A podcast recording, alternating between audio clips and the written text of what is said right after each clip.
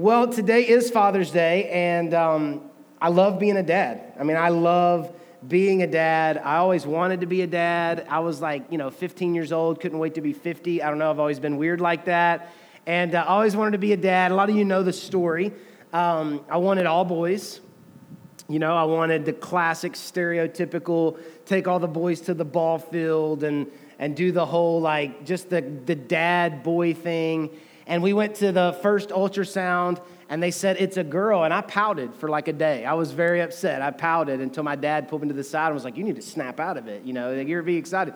And we had Sadie, and I held that little girl, and I was done. Like, I was just done. And uh, then we had Nora, and then I was like, I want all girls. I want, you know, four girls. You know, I, I want, that's what I want to do. I want to go the Troy Fleming route. You know, I want all girls. And, uh, you know, the way God works, as soon as you say, you know, exactly how you want it, now I got two boys. Uh, and it definitely takes 10 times the energy to raise the boys than it did the girls in the beginning. All you guys tell me it'll get harder later. I believe you. But um, so many things I love about being a dad, but I think what I love about being a dad the most is that God has given me the opportunity to raise future adults that don't have to have daddy issues. I mean, I love the opportunity to be able to raise up daughters and to raise up sons and to send them out in the world and they can just know, like, I don't have daddy issues. I was loved by my parents. I was raised up by my parents. They showed me how to be an adult, how to love God, how to love a wife. Like, they, they showed me how to do those things. And I love the opportunity. And I know you do too. Guys, we like a good challenge. I love the fact that God says, okay, here's a child. You bought a big screen TV and you got an 80 page manual. You had a kid, you got no manual. Nobody tells you what to do, right? Like, like here. And you get the challenge now of raising, uh, raising a kid, raising kids. And um, we enjoyed it so much, we had four, but we're done. So uh, we're done. This is like the four kid row down here. We got the Lacefields down here with us. Two, two more? Sorry, not everybody down there has four kids. Sorry about that. But like, I think all of us would agree, if, if you grew up in a house with a dad, I think all of us would agree that one of the favorite things about your dad is how lame and cheesy uh, they are and their sense of and their sense of humor is, how much they embarrass you. And um, I know my dad was like every my dad maybe you maybe you had this experience every time we would go to a, a mexican restaurant my dad would try to order in spanish but he like if you don't know spanish and you yell because you think they can't hear you and then we would go to like a hibachi japanese place and he would try to order in spanish and like he thought it was so funny he still does it to this day it's really embarrassing um, but you think to yourself, like, I'll never be that. I'll never be like my dad. I am saying all the dumb stuff he used to say to me. You know what I'm talking about? My, when I was a kid, we'd go swimming and we'd come back, and my dad'd be like, Was the water wet? And I just remember thinking, like, that's the dumbest thing ever. Every time my kids come back from the pool now, I'm like, Was the water wet? like, I just think it's so funny. It's not funny, but I just think it's, I'm just, I'm cracking myself up, you know? And Sadie's like, Was the water wet? uh, I was looking on Twitter for like some of the best dad quotes and uh, like dad statements and dumbest things dads say, embarrassing things dads say. These are a couple funny ones. Like they're only funny if you grew up with a lame dad, but you'll kind of get where I'm going with this. Um, this girl named K Page 813 said, "Whenever someone goes to the bathroom, my dad always says, mention my name and you'll get a good seat." That's a good one. Whenever we go shopping, the cash and the cashier asks for a phone number, my dad always says, "No thanks, I'm already married." this is my favorite. Uh, no matter how many times we correct him, my dad still thinks Facebook is called My Face. It's pretty funny. And then I had to read this one because this is so my dad. Uh, he preached for us two weeks ago, or yeah, two weeks ago, yeah. Uh, was it last week? Two weeks ago, yeah. He preached for us two weeks ago, so you got a chance to, to see him, meet him. Great dad, but this is our house. So this guy named Nathan on Twitter said, My stomach hurts. Dad says, Drink more water. I sliced my hand. Dad says, Drink more water. I'm dying. Dad says, Drink more water. I grew up in a house, no matter what happened to you, you needed to drink more orange juice. All right? It's like, Dad, I just broke my ankle. He's like, drink some orange juice, go sit on the couch. We never went to the doctor. I don't know if you grew up in that house, but like, I was like, Dad, I think I'm like, uh, I think I'm like suffocating. Here, drink some orange juice. Like whatever. It was always orange juice, and so uh, I just thought that was pretty funny. And maybe you grew up in a house with a lame, cheesy dad, but lame, cheesy dads are awesome. Can I get an amen? We love us some lame, cheesy dads. So I want to just for a few minutes today um, talk to all the men in the room. The story we're going to be reading in the Bible it does apply to everybody. It doesn't just apply to the men in the room, it applies to everybody. But I specifically want to talk to the men because it's Father's Day, so this will be the largest group of men that at one time will be in the church building for the year uh, this year. And so I want to take the opportunity to, to talk to all the men. We're going to be in John chapter 4. John chapter 4. We're going to start with verse 46 and read for a few verses. And we're going to read a story in the Bible about a dad. We're going to read a story about a man, about a dad in the Bible who was in a place where he needed something from God. And there were a few traits, a few things that he did that I think um, that we can, we can learn from uh, in our lives and, and, and as dads. So this will be up on the screen for you. I'm going to read it for you. John 4, starting with verse 46. It says, Once more he visited, talking about Jesus, he visited Cana in Galilee, where he had turned the water into wine. And there was a certain royal official whose son lay sick at Capernaum.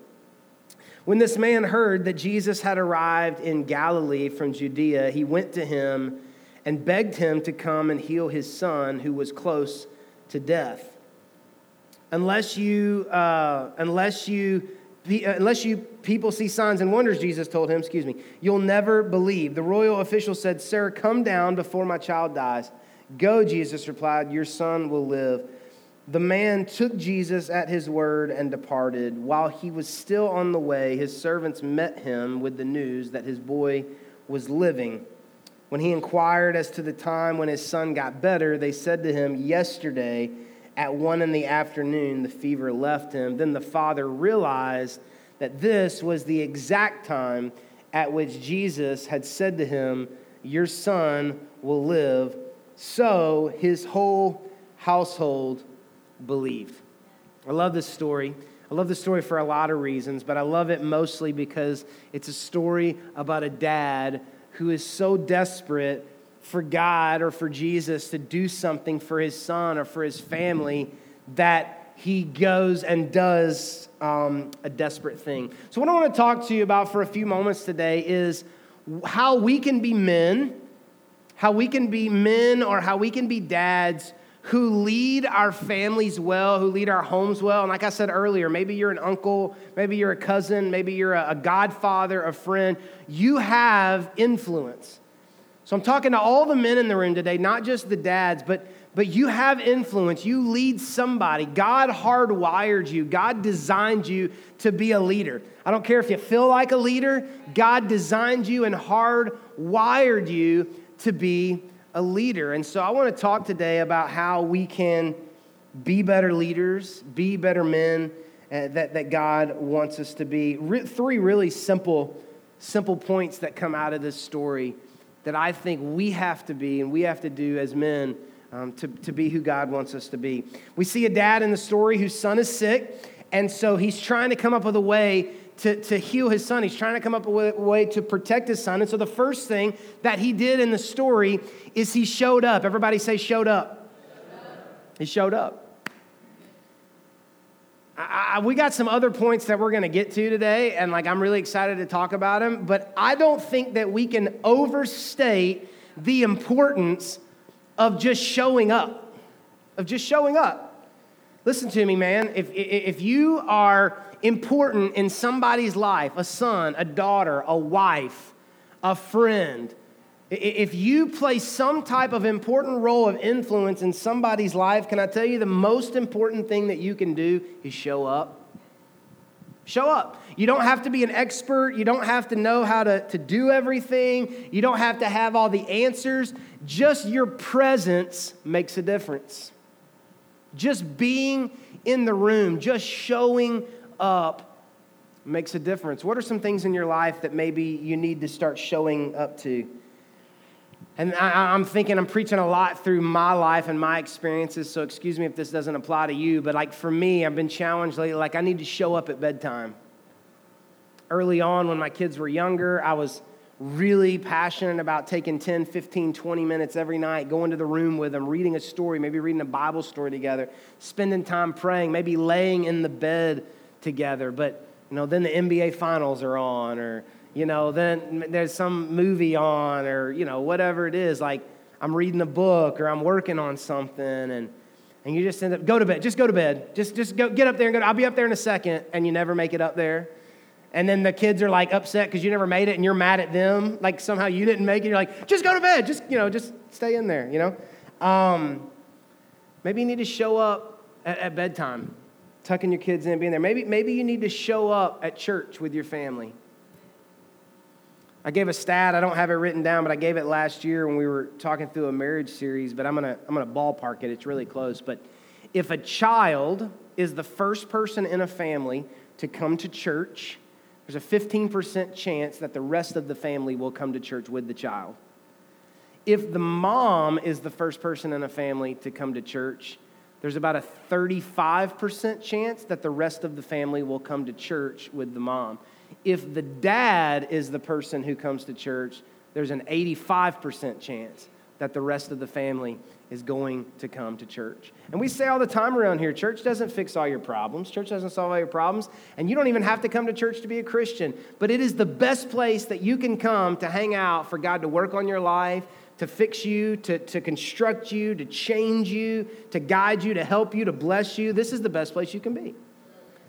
And so maybe instead of saying, like, hey, y'all go and I'll go next time, maybe you, you get in the car with them, you drive them, you load them up and, and, you, and you show up to church together. Maybe you need to show up at, at your job. I'm not by any means beating up on you because life is hard and life beats us down, man. But maybe from a provider role standpoint, you got to say, you know what? I, I got to do better than I'm doing now. I'm going to show up at a different job, a different career, or someplace financially. The most important thing you can do is show up. Listen, you don't have to have a lot of money to, to, to impress your wife or woo your wife. You already married her, but you do have to show up. You do have to show up. You don't have to teach your kids how to do everything, but you do need to be there. You do need to show up. And so we see a man here in the story who, who knew that in order for something to change, he had to go find Jesus. And we could talk about that for a while, but we don't have time. But, but he knew that he couldn't fix this problem on his own. Maybe you have a situation in your life, a situation in your home, and maybe you're starting to realize you can't fix it. More money won't fix it. More iPods won't fix it. We don't have iPods anymore. More iPhones won't fix it. More, you know what I'm saying? Like more stuff won't fix it. You got to get to Jesus. And so I guess technically Jesus could have healed the boy without the dad ever showing up and asking, but that's not the way that it works. He showed up. He showed up. Everybody say, show up. So the dad shows up, he gets to Jesus, and he does something that most men don't do. Look at what happened. It says that he begged. It says, when he, this man heard that Jesus had arrived, he went to him and he begged him. Like, men, if we're just being honest, we don't do the whole vulnerable thing really well. We don't do the whole I'm desperate, I'm begging, I'm crying, I'm emotional, I'm vulnerable. We don't do it really well. It's like, you know, I mean, yeah, I'm fine. You know, I mean, my son's dying. You know, if you could do something about it, it'd be great, but I'm not going to really get emotional about it. No, that's not what this dad did. This dad said, I'm desperate. He got down on his knees and he begged Jesus to fix and to heal a situation. What's the situation in your life that you would beg to see changed? I know you have one. All of us in this room, we have one. A situation in our life that we desperately want to see changed. And I'm not saying that it's this way all the time, but I am saying that there are some situations in life that will not change until we get desperate enough to crack out of our shell, to stop having everything under control and being so cool and just saying, Look, I'm at a place where I'm desperate. I'm desperate. Sometimes we have to get desperate to see something change. And listen, sometimes there's blessing in desperation. Sometimes there's, there's blessing in desperation. And look at what he says. He says, uh, he says, um, he begged him to come and to heal his son, who was close to death. He wasn't just sick, he was close to death. The scales had tipped. We're now closer to death than we are life. And maybe there are some situations in your life where it feels like the scales have tipped. Maybe you feel like you're closer to falling apart than you are being together. Maybe you feel like that, uh, that you're closer to quitting than you are starting. Maybe you feel like you're closer to divorce in your marriage than you are closer to your honeymoon. Maybe, maybe you feel like you're closer to your family splitting up than your family reuniting. Maybe you feel like you're, you're, you're closer to, to fear than you are to faith because what happens in our lives, come on, men, if we're being honest, what happens is things gradually get out of control in our lives. And it doesn't start that way because we're usually, usually, I'm stereotyping here, but usually we're not massive ups and massive downs. Usually things gradually build in our lives. That's why six months into like some silly fight, we punch a hole in the wall because things have been building. You know what I mean? And so you didn't realize at the time that things were as bad as they were, you were as unhappy as you were, or you were, you know, what's going on in your life. But now as you analyze it and you look at it, you say, you know what? I'm closer to death than I am to life, because that's where this dad finds himself. The reason he's so desperate, the reason he's begging is because he, he the, the scales have tipped. He can't keep it in the status quo and expect everything to be okay. He needs a miracle. He needs, he needs something to change. But I love, I love the word in verse 49. It says he begged him to come and heal his son who was close to death. And Jesus said, You'll never believe. The royal, uh, the, the royal official said, Sir, come down before, everybody say before, come down before my child dies. And, and I don't want to get too crazy with this here, but I just love that word before because that means that it's not over yet. He's not coming to Jesus, and he's and Jesus did the raising of the dead type of stuff, but he's not coming to Jesus and saying he's dead, it's over. He's saying before he dies, could you do something miraculous? Could you do something incredible. Before I make funeral arrangements, could you do this? Before I quit, and listen, everybody in the room has a before. Everybody in the room has a before. It's not over yet, but you feel like the scales have tipped, and there's something in your life, and you're saying, I don't think it's gonna work out. I don't know what's gonna happen, but it's not over yet. Your kids haven't left home yet. Your marriage isn't over yet. Your career, your job is not over yet. The relationships, they're not over yet. So, what is your before? Where are you standing at, looking at, and saying, It's not over yet, but I'm getting close unless God does something in my life? Don't want to be too dramatic, but maybe you would say, Jason, I need help before I lose my mind. I need help before I lose my job, before I lose my health before I lose my business, before I lose my family. I need help before. Like, we're, we're usually pretty good at asking for help after it blows up in our face. But we go to God and we say, God, it's not dead yet. I need help before it dies. And you're here today, listen, Dad, listen, man, you're here today before. You're here today before it's over, before it dies, before it falls apart. It's not over yet. And so you can't quit. You can't throw in the towel because it's not dead yet. Who in your life is counting on you not to quit? Don't throw in the towel. Don't, don't do it. Because there's power in a father's faith. Please hear me. There is something powerful about a man, about a dad, about a leader having faith saying, It's not over yet. It's not over yet. That's what happens in this story. You know, statistically, women uh, dominate the church. Like statistically, churches across the nation, there is such an overwhelming majority of women in churches, and we love our ladies in the room. We love you, ladies. I'm not saying anything negative. I think it's incredible. But so many times we applaud the faith of the ladies, their heart, their, the way they pray for their families. But today, could I, I just want to give a shout out to all the godly men in the room. Like the dads in the room who don't get a lot of credit, but you're praying for your family. The dads who don't get a lot of credit because you're the quiet one, you're the introvert, and you're married to the extrovert. Come on, right here. You don't get a ton of credit, but you, you are laying that foundation. You are that stable. You do show up. You do work hard. You are present.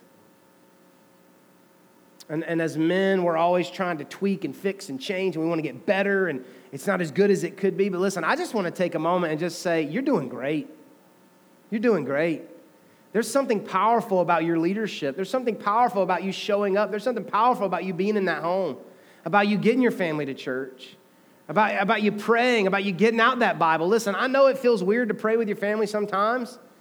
I know it feels weird to read the Bible and not say the words right. I get it. I know it feels weird sometimes to, to try to be a godly leader when it doesn't feel like a natural thing about you, but there's something powerful about a father's faith. I'll call my dad after the service is over and I'll wish him a happy Father's Day and we'll talk for just a second. And, you know, but I, I am who I am today, especially spiritually because of a father's faith, a grandfather's faith.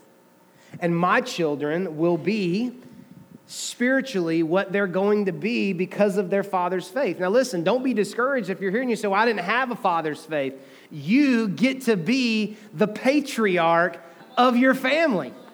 That's incredible.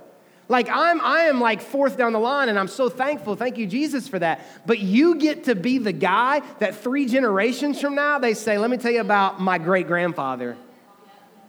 You get to be the patriarch. You get to change a family tree. You get to change a family legacy because of faith, because of a relationship with God. And so, ladies, thank you for everything that you do. I thank you for your leadership when you show up and lead in absence of men, and we get that. Thank you for that. But, but man, if you're here, men, if you are in the room today and you're trying and you're showing up and you're trying to follow Jesus and you're trying to be a godly example, you're doing a good job. You're doing a good job. And I'm proud of you. I'm proud of you. So let me, let me give you one more. So he showed up, he got desperate, and he begged. And then lastly, maybe most importantly, he believed. Everybody say, believe. He believed. Jesus gave him a, a life giving word, literally. Jesus said, Go, your son will live. And the man took Jesus at his word and departed. And while he was still on the way, his servants met him with news that his boy was living. And when he inquired as to the time when his son got better, they said to him, Yesterday at one in the afternoon. Then the father realized that this was the exact time at which Jesus had said to him, Your son will live. So he and his whole household believed. Sir, dad, husband, listen to me. If you will believe, your family will believe. I'm telling you, I've never seen it not work, I've never seen it not happen in, in 13 years of ministry, really a life of ministry, but in 13 years of actually doing the ministry, I've never seen a man put his faith in Jesus and be all in, and the mom and the kids are like, nah, I don't really want to do it. I've never seen it happen, not once. You know that? Not once, ever. I've seen the other way a lot. I've never seen the man believe and the household not believe. It's just not the way that God wired it. And I'm, maybe you know an example. I'm not saying it's 100%. I'm just saying I've never seen it. This father in this story took Jesus at his word. And, and there's a little interesting play going on here because when he left Jesus, he did not know that his son was healed. He didn't find out until later. And so maybe you're here today and there are situations in your life and you don't even realize that God is working on them right now. You don't realize that He is healing your marriage, your job, your career, your kids. You don't realize that it is going on. But if you will believe, take Jesus at His word and believe and show up and desperately seek God, He will fix and heal and turn around situations in your life. So, so what word do you need to believe today? What is it about what God says about you or what God promises you that you need to believe today? Maybe it's that you're fearfully and wonderfully made. Maybe it's that He knew you before you were in your mother's womb and that He has great plans for your life. Maybe it's that if you raise up a child in the way that they should go, they won't depart from it. Maybe it's that what God has joined together, no man can separate. There are all these promises and all these words that God has given us that we can choose to believe. We can quit, we can let it die, or we can say, God, before it dies, I'm choosing to believe that you want to miraculously change a situation. Miraculously change it.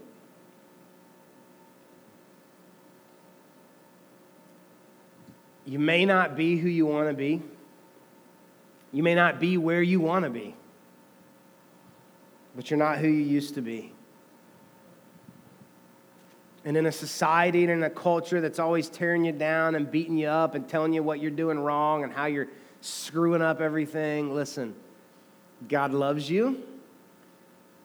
He's crazy about you. He has great plans for your life. And if you will keep showing up He's not going to let you mess it up. Please hear me. You put your faith and trust in Jesus Christ. You keep showing up. You keep seeking God even when it's confusing or it doesn't make sense or doesn't add up. He's not going to let you mess it up. Will you be perfect? Nope. You won't. But God is going to lead you and guide you and help you to to be the leader, to be the man that He's called you to be. We got to show up. We got to get desperate and we got to believe. We got to show up. We got to get desperate and we got to believe. And we got to keep believing that God's not through with us. We have faults and sins and addictions and imperfections and areas where we mess up, but God's not through with us. He has great plans for our life. Here's how I'd like to, to close out our service today. It's going to be a little bit different, and I don't want to embarrass anybody, so I'm going to step on a limb, and if I embarrass you, I really do apologize. But can I get all of the men in the room to stand up? Can I just get every man in there? You're not coming down front. Don't get nervous. Just stand up for me. Just stand up for me. Everybody, look around the room for a second. We are blessed at Hope City Church to have some incredible men. Can we just.